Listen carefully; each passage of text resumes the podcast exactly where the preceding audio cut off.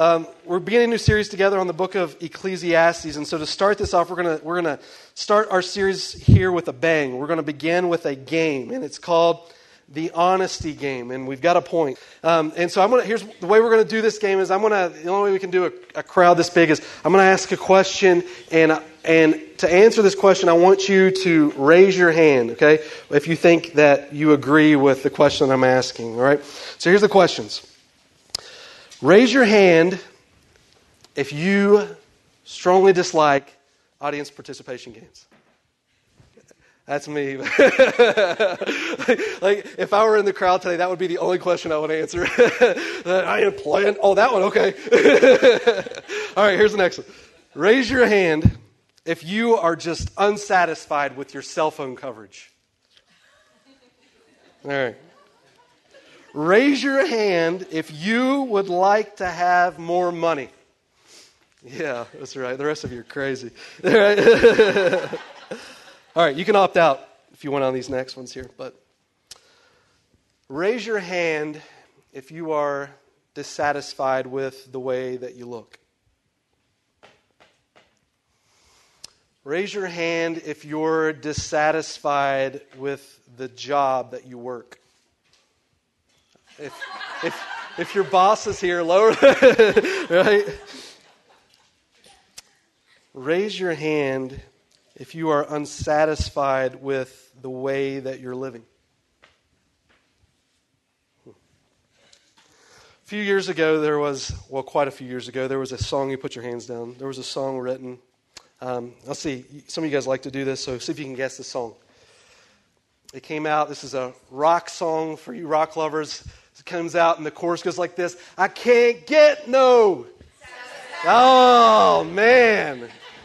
We got some Rolling Stone fans this morning. Amazing. This is, this is my impersonation like this.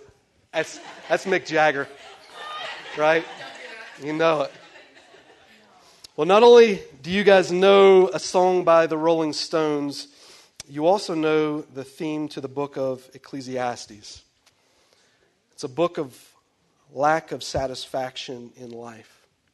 So we play that game this morning just to find out where we are in our personal satisfaction. And, and Mick Jagger, we didn't even know all these years we've been singing this song, and he is a preacher, man. He, he has proclaimed the book of Ecclesiastes. The book of Ecclesiastes was written by a man called Solomon. Solomon was the third king of Israel. He was the son of King David. He rose to the highest prominence of any king in the nation of Israel. He really, in, in essence, was a rock star. Bible describes in several different accounts of what it was like to know King Solomon. This is what it says. So King Solomon became greater than all the kings of the earth in riches and in wisdom. All the earth was seeking the presence of Solomon to hear his wisdom, which God had put in his heart. The Bible literally describes it. People came from all over the known world to see this man perform. I mean, he was a rock star. And Solomon, as he's going through this journey in his life and the Lord is blessing him, eventually he gets to the place where he becomes proud. And he really goes on a, a 40 year journey away from God, seeking to find satisfaction in all other sources of life apart from the Lord. And his response to that journey was the, the book of Ecclesiastes. If you've ever taken time to read this book, you'll account as you've studied it that Ecclesiastes, the way that it's written, is as much like a journal entry on life.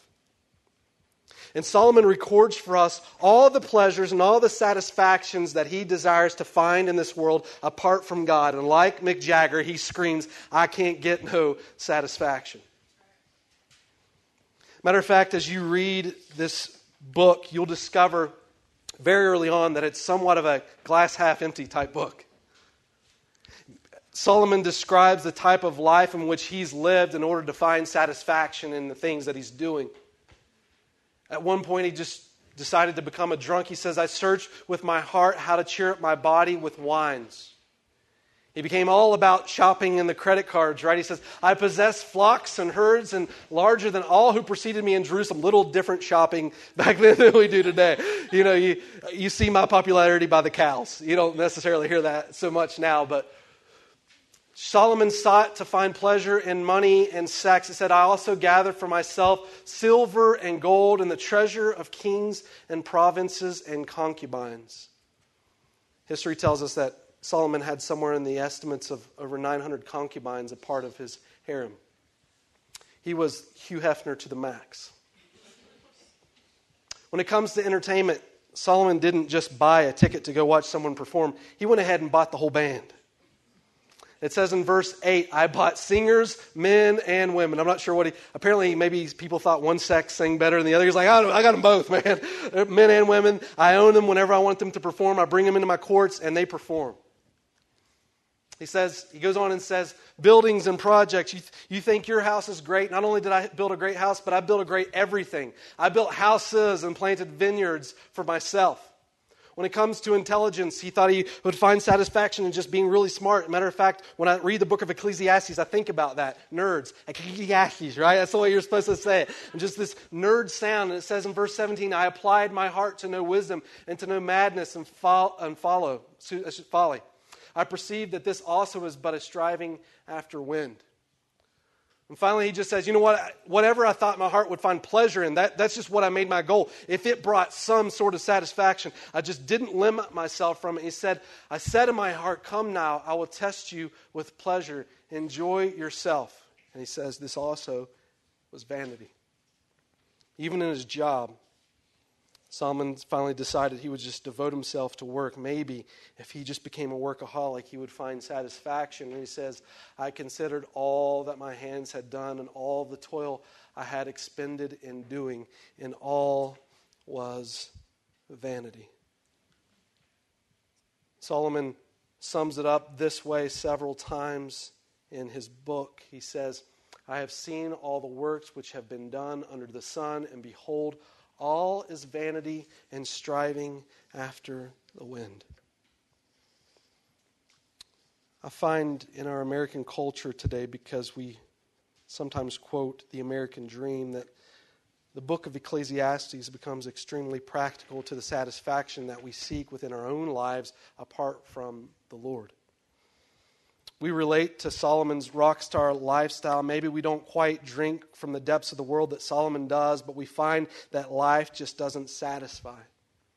We've searched religion, it can't satisfy. We say things to ourselves, my spouse should satisfy, or if my kids would just obey, that would satisfy, or if I could find a new job or get that college degree, that would finally satisfy me. If my spouse would just come to church, or my parents would give me approval and validation, or I could find acceptance, or just fit in, or, or just have more money, I would be satisfied. And as we taste of those waters, we find in the end we can't get no satisfaction. And Solomon begins this journal entry on the book of Ecclesiastes. The literary style of this book, just to give you a little background as we begin, the book of Ecclesiastes is described as poetry. It's one of five poetic books found in the Old Testament, beginning with Job, Psalms, Proverbs, Ecclesiastes, and the Song of Solomon. Out of your five poetic books, Solomon wrote three of them. Solomon writes this poetic book, and it's described in the genre of literature as wisdom literature. The way wisdom literature works in the Bible, especially in the, in the book of Ecclesiastes and the, in the book of Proverbs, is that God's goal in inspiring someone to write those books is God desires for you to do something and not do something else. Meaning, God desires for you to live wisely and not live foolishly or stupidly. And so the wisdom literature is proclaimed to us in order for us to follow and pursue after God with wisdom. It doesn't necessarily mean that you're this intelligent human being. What it means is that you understand where to go to gain the proper information to live life the way that God has called you to live. And as Solomon writes this poetic wisdom literature, he also writes most of this wisdom literature in the form of what we call proverbs. Proverbs are deep, memorable statements that help us grasp a hold of wisdom thoughts. You guys may not even consider this or have thought of this, but being in America and used to our culture, you have certain proverbs that you live by today that you probably say to yourself regularly and you don't even think about it. Watch this. Practice what you. Hmm. No pain, no. Out of sight, out of. Actions speak louder than. Don't throw the baby out with the bathwater. The best things in life are free. My son, in all his wisdom, he must have known we were starting Ecclesiastes today. He comes to me with his two year old mind. He's working on the platform of King Solomon here. I, I, I, leave the church yesterday and I go home and, and I'm dirty, and he wants to impart for me this proverb. And so I walk in the house, I say hi to Stacy, let her know I'm home. I say hi to my sons. I get ready to go downstairs to take a shower. And I said, I'm going to take a shower. And I turn to walk, he says, Wait, Daddy, wait. And I look up and he says, What is it, son? He says, don't poo in the shower. that is great. That is, you are wise beyond your ears. I will not do that in the same place I cleanse my body. Proverbs coming out everywhere all day long. You know, one of the most powerful Proverbs I, I think I've heard comes out of the book of Ecclesiastes. It's really what turned me on to this book as a young man learning about the Lord coming straight out of Bible college, I remember one day um, the pastors of this church I was at were too busy to go to the hospital to visit with this older lady whose husband just had a, a major heart attack. And, um, and they managed to keep him alive long enough for her to get to the hospital and say her goodbyes. And, uh, and it was fell on my shoulders to go to the hospital and visit her. And this is one of the first times I've ever gone as a pastor in ministry to visit someone in the hospital, so I had no idea what I was doing or what I was even going to say. So, you know, when people go through bad things, you always want to say the magic words that makes it all better. And, and a lot of times we just don't have that. The Bible tells us when it's time to grieve, you just grieve with those who are grieving. Sometimes words can't make things okay. And I remember I walked into the, this room just not wanting to step in there for the circumstances. She's seeing her husband for the last time. And, and she had an opportunity to um, maintain his life um, on a ventilator if she wanted to. And I was there when the doctors had come in and just gave her the option um, do you want us to pull the plug or should we allow him to go on? And, uh, you know, I, I was hoping to God she wouldn't turn around and ask me that question. And I, mean, I don't know, what are you saying? Something like that. And, and, and so then I became inquisitive as she sat there as the doctor left the room, and I, and I just asked her, what, what are you going to do? And she said, You know, my husband knows the Lord, and um, in life today, we're, we're really good at teaching people how to live well, but we're really bad at teaching people how to die well. And we cling to life like it's the most important thing, but I know my husband knows the Lord, and where he's going is far better than here. And then she turned to the book of Ecclesiastes in chapter 3 and, and quoted, There is a time to live and a time to die. This book contains profound wisdom for us in our lives. But I got to say, as you read the book of Ecclesiastes, the important thing to remember about a proverb is that a proverb isn't always true. Sometimes we read things in, in the book of Proverbs like laughter is better than sorrow, and there are times in life where just laughter doesn't fit the moment. And so while Proverbs are, are, is wisdom literature, the proverb doesn't necessarily always ring true. And so when you read the Bible and you read about God's laws, God's laws are always true. When you read about God's promises, God's promises are always true. When you read about Proverbs, Proverbs is just good, godly wisdom that seems applicable to most of the things that we encounter in life. And can I just say, we need Proverbs. We need wisdom. The reality is, in our lives, we think so much about things that are insignificant and think little about things that are really and truly important in life. Sometimes we tend to just float around without asking the deep and significant questions for our lives. A lot of times we end up climbing the wrong mountains, seeking the wrong pleasures, and trying to, to find ourselves satisfied in the wrong things, and, and we can't get satisfaction. And so Solomon begins to write this book. There's a, a couple of themes I want to make you familiar with. I'm going to make one big point that Solomon makes about the book, and we're going to call it done for the day. All right, that's like a short sermon. Don't worry, I'm a pastor. We go all day. so, so this is what Solomon says. Was he quotes in the in the book of Proverbs? And excuse me, I want to leave this. Let me go back. In this verse, he points out two ideas for us that are important and significant to understanding this book. He says in verse 14, I have seen all the works which have been done under the sun, and behold, all is vanity. Some translations are going to say meaningless. The most accurate translation of that would actually say vapor, which means you just it, it disappears. It goes into nothingness. These things that we strive for, it's just it's nothingness. It doesn't matter beyond today. And so Solomon describes that as vanity. And so when you read the book of, of Ecclesiastes, what he discovers is the idea of, of the words under the sun and the idea of the words vanity carry a, an importance in what Solomon desires to communicate to us. The word under the sun literally means life away from God. It's describing someone who sort of puts their nose to the grinder and never bothers to look up to ask God what it is that He desires to do in your life. And so you live life under the sun, but never aware of the sun. And so Solomon describes this, and as you read this book and you see this phrase over and over, keep in mind as you're reading this, what Solomon is saying is this is the individual who's living life apart from God. Because as you get through chapter 8, chapter 9, you're going to start thinking, man, Solomon is way depressed and he needs help. And what he's saying to us is if this is you, these are the things you're striving at, then you're living life under the sun. And the ultimate end of that is there is no satisfaction.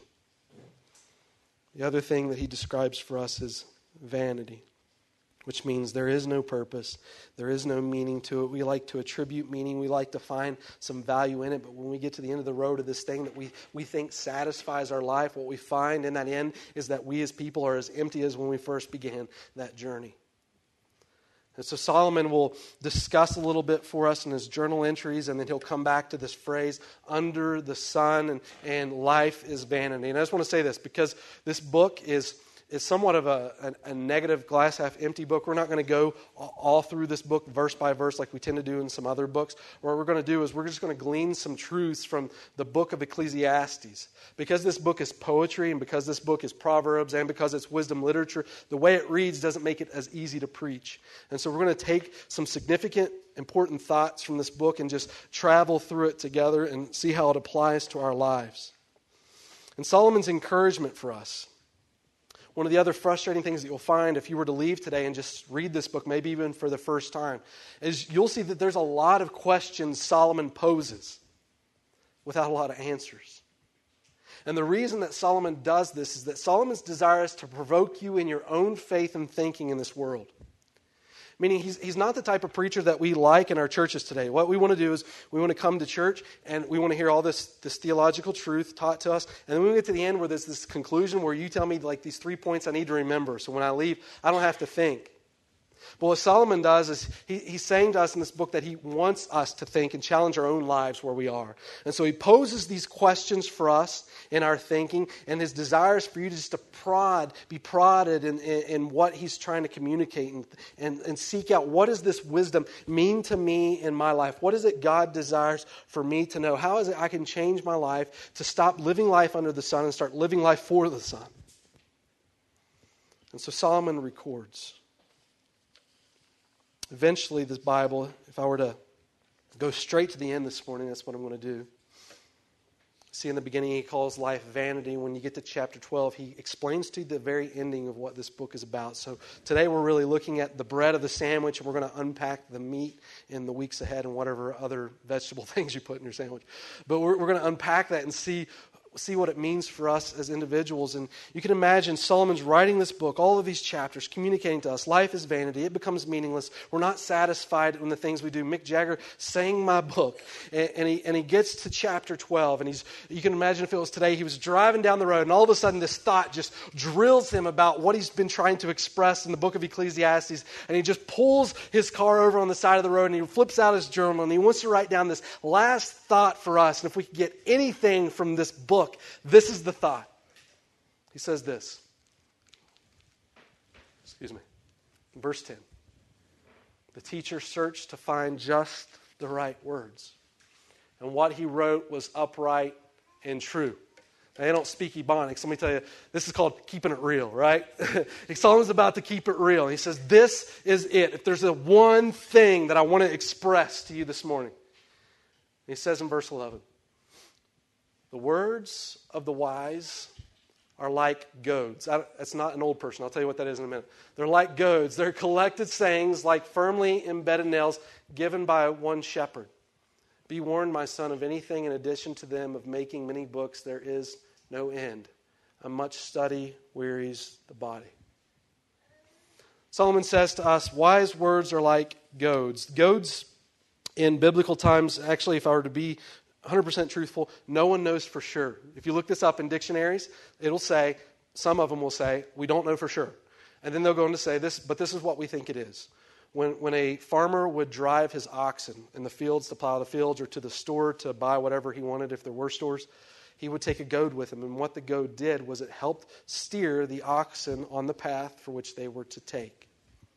And he's saying in this passage of Scripture, the wisdom in which Ecclesiastes imparts to us is like a goad.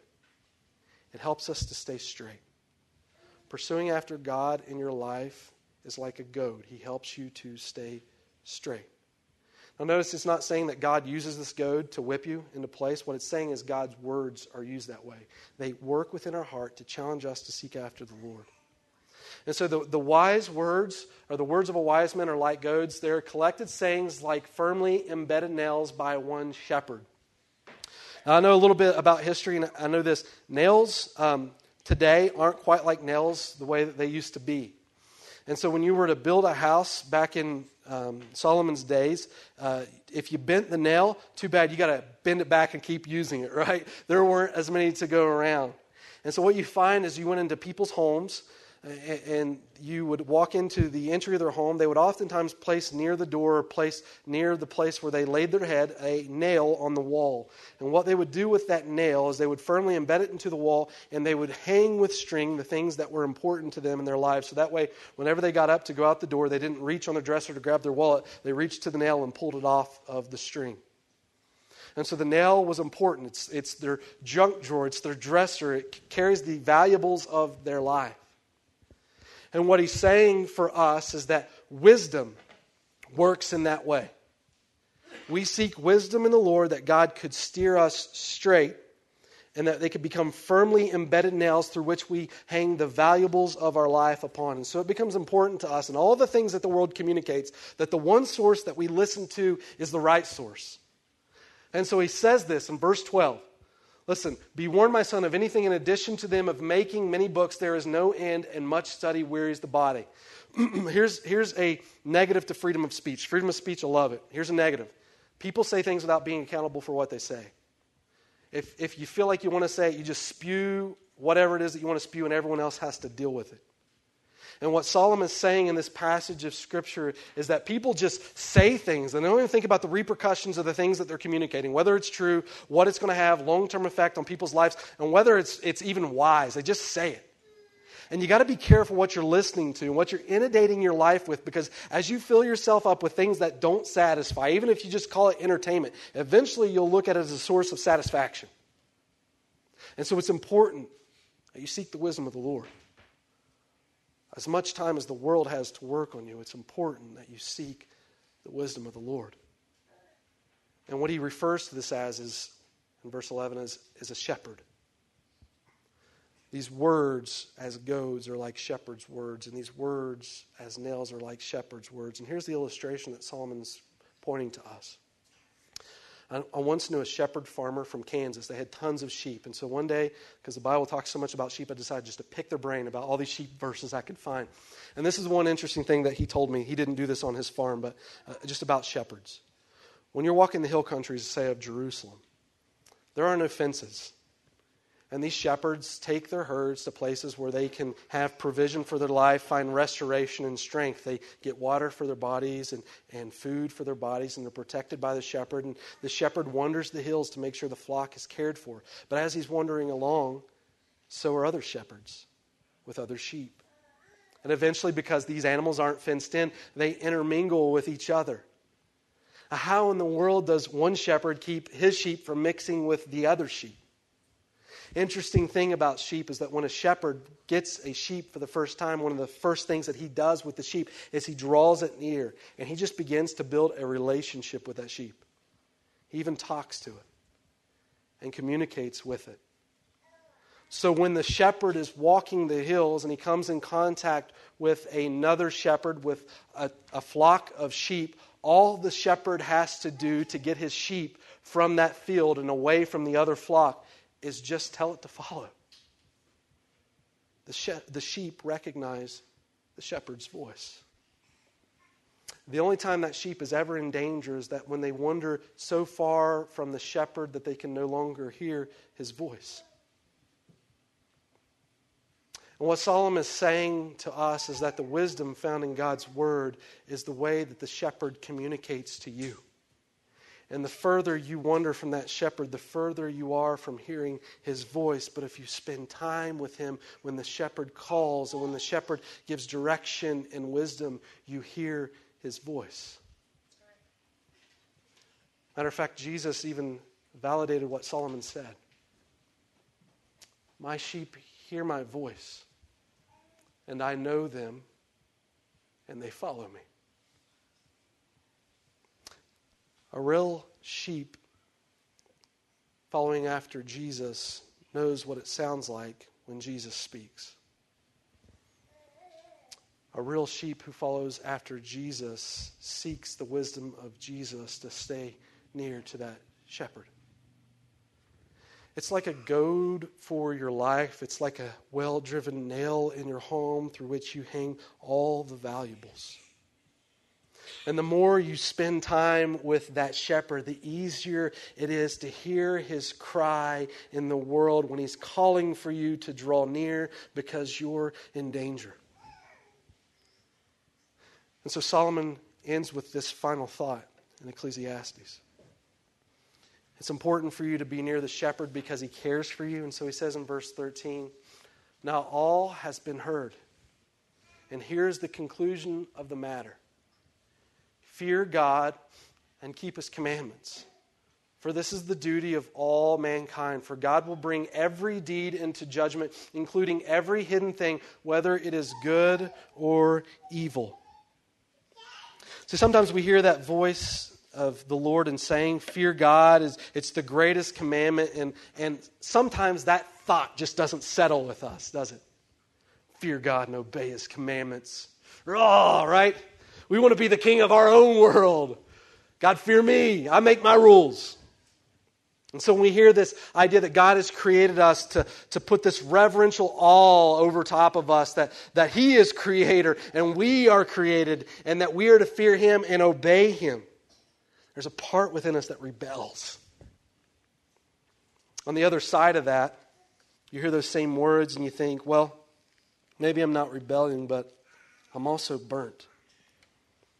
See, people of authority and positions have been placed in my life before, and they've said things like this to me, and it's, and it's not worked out in my favor. I've been abused by religion or individuals that, that God has placed over me in my life, or that I thought God had placed over me in my life, and I hear that, and it makes me angry.